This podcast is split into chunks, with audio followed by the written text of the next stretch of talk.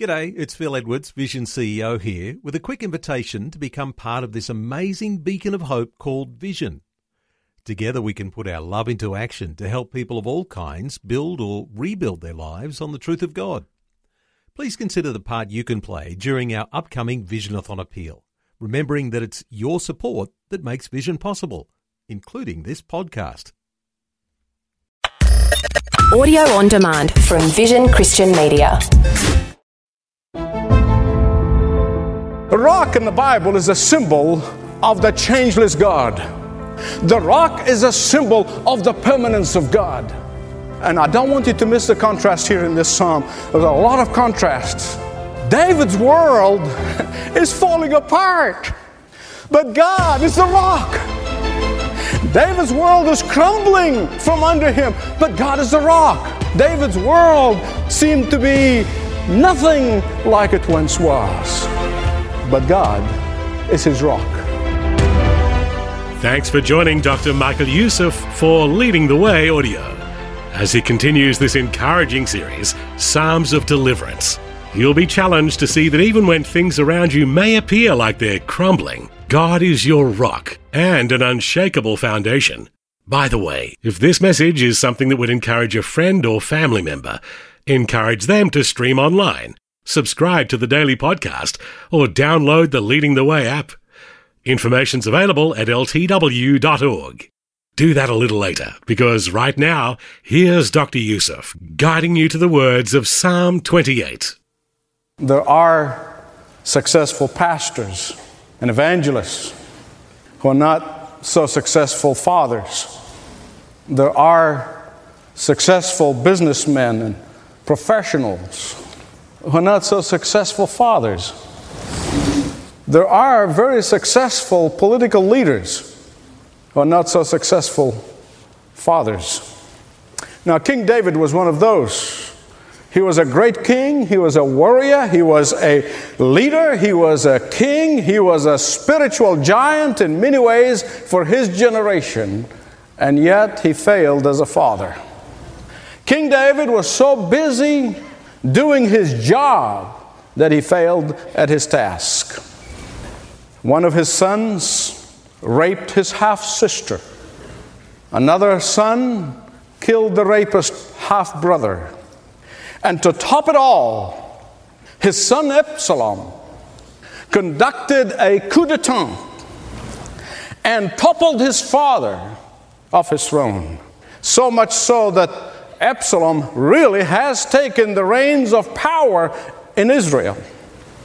And to make things worse, King David had to escape from his palace in order to just save his skin, just to save his life. He had to run away.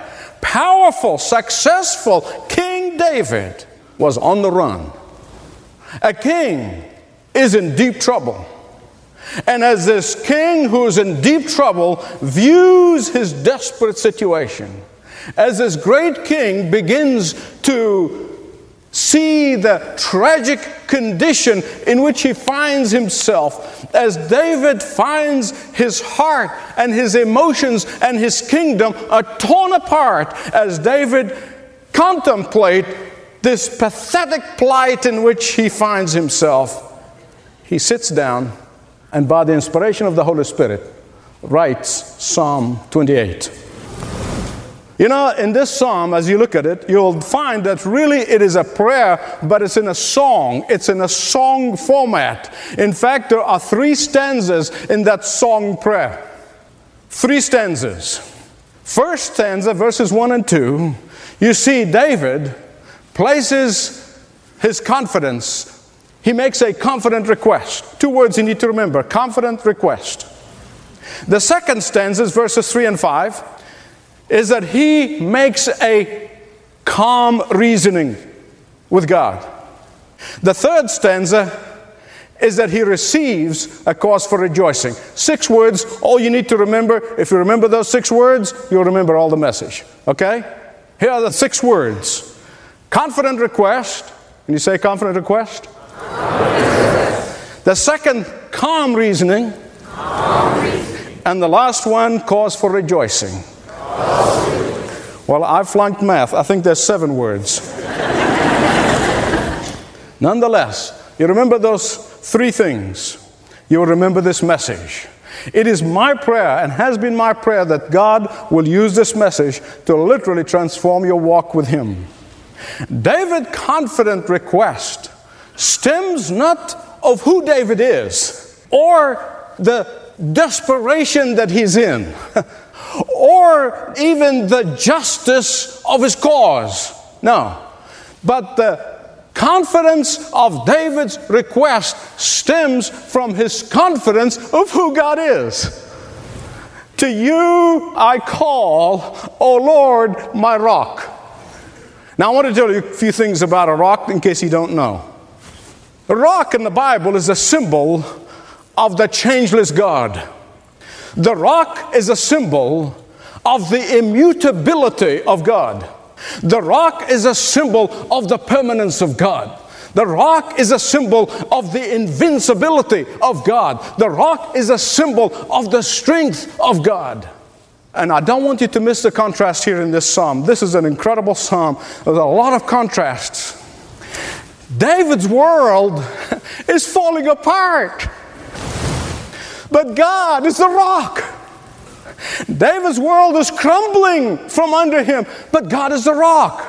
David's world sliding from under him, but God is his rock. David's throne seemed to be invincible just a few days ago, have been snatched away from him, but God is the rock. David's security is melting before his very eyes, but God is the rock. David's subjects have turned on him and turned against him, but God is the rock. David's world is collapsing before his eyes, but God is the rock. David David's world seemed to be nothing like it once was.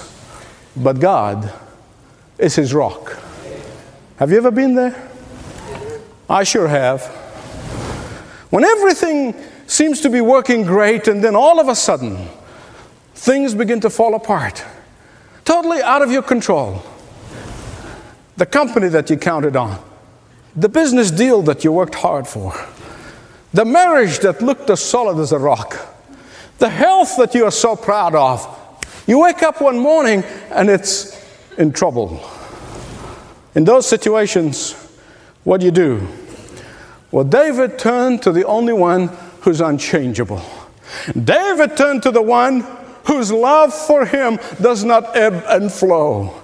David turned to the only one whose stability is unquestionable. Let me ask you a question. When your world collapses before your eyes, do you turn to God the rock or do you blame God? When you are betrayed by your dearest and nearest, do you turn to the rock of ages or do you get angry with God?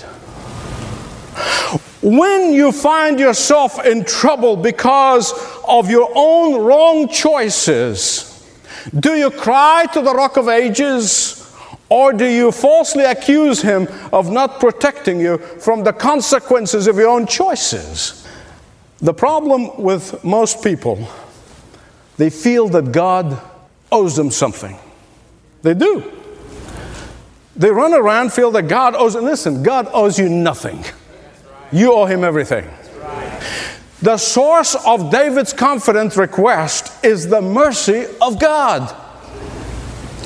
There are people who think that God owes them something. People running around saying the government owes me something. Other running around saying the church owes me something. Someone said my parents owe me something. Nobody owes you anything, buddy. Listen to me. I want you to listen. If you go around running around in your life thinking that the world owes you something, somebody owes you something, you will never accomplish great things in your life.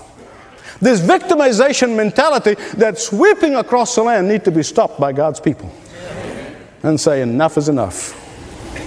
David said, Hear my cry, O Lord.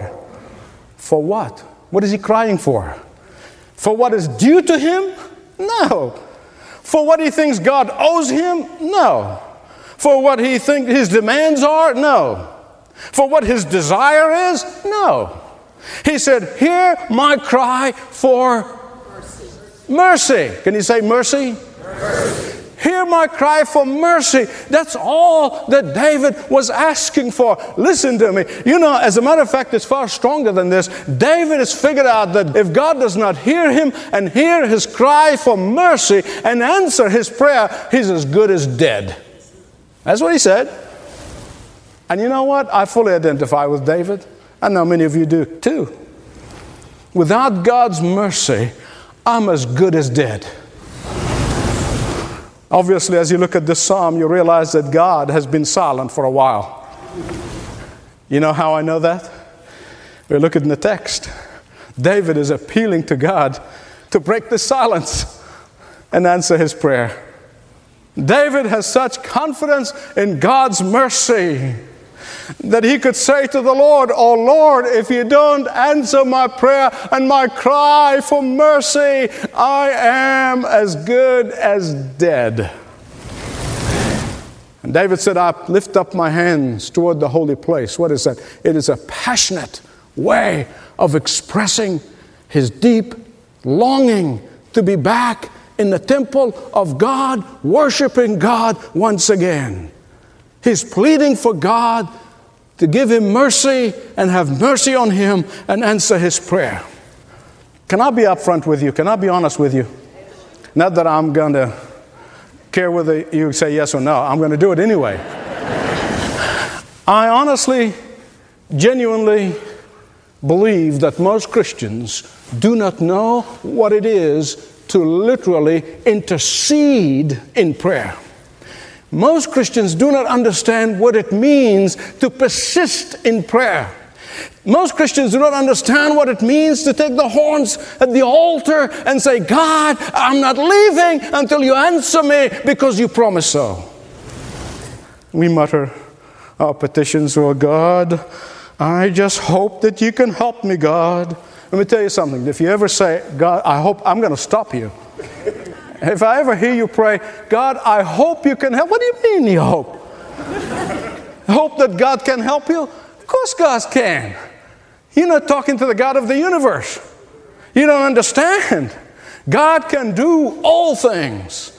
And he accomplishes all things according to the counsel of his will, Paul tells us in Ephesians 1:11. David not only made his request in confidence, secondly, David made his calm reasoning with God. Look at verses 3, 4, and 5 of Psalm 28. And as you look and you get to those verses, I want to tell you a couple of things in the light of these words and what's happening in our culture. We have been told so often that we are not supposed to judge anybody, we're not supposed to judge anything. The so called liberals twist the words of Jesus when he said, Judge not and thus justify and rationalize sin and rationalize rebellion, they say, Oh, we're not supposed to judge. And consequently, when evil and wickedness all around us abound, they say, We have no right to call that evil. Yeah, but God does. And we're to call evil what God calls evil. I agree with them. We don't have the right, but God does. A professor was speaking to his class not so long ago, and he was talking about the atrocities of the Nazis and, and the atrocities of Hitler. And a Jewish girl in the class yelled out and said, What right do we have to judge them? That's the spirit of our age. That is the culture in which we live in right now. And beloved, I want to tell you, Satan loves it. David had already approached God on the basis of what? His self righteousness? No. He already approached God on the basis of God's mercy. David already approached God in confessing of his own sinfulness. But he does more than that. He doesn't even begin when he's asking God and reasoning with God to do the right thing and to do the just thing. He does not begin with that. He begins by praying and asking God not to judge the wicked. He gets to that, but he begins his request of God to keep him from being dragged into the quagmire of the wicked. Why? Why do you think he's praying that? Because David understands that he has the propensity to sin. David was aware of his own propensity to behave just like the wicked do.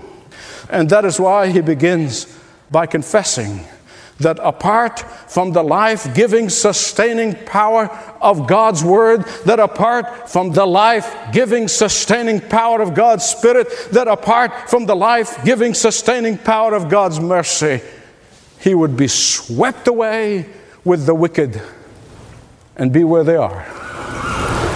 There's something important here. I really don't want you to miss it. When David was praying for justice against the wicked, and you see it there in verses 4 and 5, when he's praying for justice against the wicked, he was not just praying as private citizen David. He was praying as the king of the nation, as the ruler of the nation. You must understand the difference here. David was responsible for seeing justice take place in his kingdom, and that is why he was praying for God to empower him to do the just thing. Some of you may misunderstand what I'm going to tell you. I hope not. But hear me right on, regardless. Evil must never prosper, regardless of how we feel about those who commit evil. I want to repeat that. Evil must never prosper, regardless of how we feel about those who commit evil. And we must pray for evil plans to be frustrated. If you do not feel that evil should be frustrated, that evil should be judged, chances are you don't care for the victims of evil. Truly. Today we are being brainwashed that, that we can care more about the civil rights of a child abuser than the victim. Today we are brainwashed that we should care more for the terrorists than those who suffered at their hands. Today we're being brainwashed that we care more about the rapists than the rape victims. And ladies and gentlemen, that is wrong. And we must pray for justice as David did. His confident request, his calm reasoning, his cause for rejoicing. Whenever we get into trouble, Actually, whether a person is a Christian or not, whenever anyone gets into trouble, they cry to God. And they ask other people, please pray for me, please pray. And they'll pray. I never prayed before, but they'll pray. And that's fine. But here's what happens most often the Lord, in His own time and in His own way, answers the petition. And when the prayers are answered, the person is excited. I mean, is he or she is elated. God, thank you, God, thank you, God, thank you, God. I'm so excited. A week later, all of a sudden, kind of the thought hits you, oh, you know, last week God answered. Oh, God, you know, God, oh, by the way, thank you for what you did. That was good. That was neat. Thank you, God. That's fine. Well, to wait a few months later, and it's completely erased from your mind and learn then it comes all of a sudden. You think about it. Something happened. You remembered. Yeah god answered your prayers. Oh yeah yeah yeah yeah. God sorry. I should have been thanking you. I should really be thanking you every day. And i didn't. I'm sorry. And then a year or two later when the challenges of life and the problems of life keep popping up and keep popping up and you're so busy and then you face another dilemma in your life and then you think oh god you know You've answered my prayer a couple of years ago when I cried to you. You heard my prayer. Oh, God, thank you for that. But by the way, God, what have you done for me lately? Isn't that the spirit of the age? But not David. David actually began to praise God for answered prayers before he could see evidence of that answered prayers. He began to thank God for answering prayers before the prayers could be even answered in the human eyes of this man. I know some time ago I prayed to the Lord about an issue, a matter for a long time. And I remember clearly one day as I was praying, I sensed the Lord to be saying, Now I want you to thank me for answering your prayers. I said, Lord, I will as soon as I see evidence of it. And the Lord said, Well, start thanking me now. And I want to confess to you, for 18 months, every single day, I would thank God for answering that prayer. But listen, I want to be upfront, I want to be honest with you. I mean, you need to know this. Every day of those 18 months, the devil taunted me at my stupidity for thanking God for answering my prayer when the evidence appears to be to the contrary. But God gave me the faith to thank Him before seeing the evidence with my own eyes. Look at verse 7 of Psalm 28.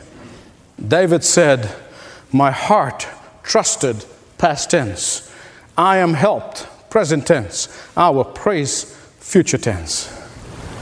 Based on his experience with God, what is happening here?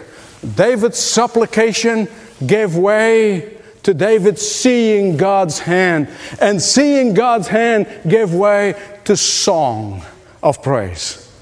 I want you to hear me right on this one. We do not live our Christian life in a vacuum. We don't. Some people just go on through life and think we live our Christian life in a vacuum. We really don't. Where you are today is a result of where you were yesterday. And where you'll be tomorrow is a result of where you are today. Not only David praised God before he has seen the evidence of answered prayer, but David was interceding on behalf of others. The people who pray when they want something from God and said, God, please, please, please, please, God, and, and they get what they want, and then they forget a few days or weeks or months later. They miss out on the most incredible blessing that they could possibly have. Do you know what that is? What do I mean by that? Well, that attitude of going to God only when you want something from God, and then when you got it, you forgot about God, you have lost one of the great blessings that can only come when you know how to intercede on behalf of others praying for others, interceding for others. Many of us miss out on that blessing that can only come when we cry to God on behalf of the work of God, when we cry to God on behalf of the kingdom of God, when we cry to God on behalf of the things that are dear and near to the heart of God, we miss out on the blessing. And so David concludes his prayer, his song, his prayer song by praying for others. Listen, save your people and bless your inheritance. Be their shepherd and carry them forever. You're listening to Leading the Way and a message Dr. Youssef called God Our Rock. Make sure you get information about the Leading the Way app and learn about the other places you can listen when you visit ltw.org. You know, it's good to know that God was a rock to David and it can also be a rock to you. But we know that not all who listen to Leading the Way understand God's love, mercy, and grace in personal ways. That's why we want to give you an opportunity to speak with one of our Leading the Way pastors. They're happy to explore honest faith questions with you. You may know about God through exposure to church over the years, but not know God as your rock for life circumstances. So if you'd like to begin a conversation, our team members would love to talk. You can do it online or set up a phone call. The place to start is ltw.org slash Jesus. Fill out a simple form with questions and preferences for getting in touch, and go from there. There's also a comprehensive FAQ section to review. ltw.org slash Jesus. Need more information? You can also speak with a ministry representative at 1300 133 589. They'd be happy to get you information about getting connected. Once again, 1300 133 589. Well, that's just about it for today. But don't forget to listen for the rest of this life changing series, Psalms of Deliverance, on Leading the Way Audio.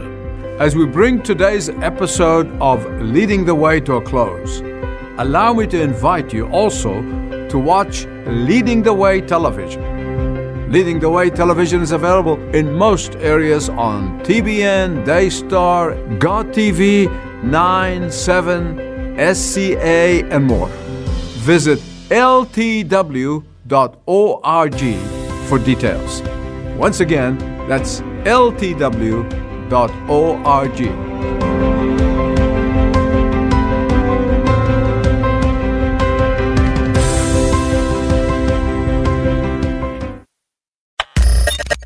for taking time to listen to this audio on demand from Vision Christian Media. To find out more about us, go to vision.org.au.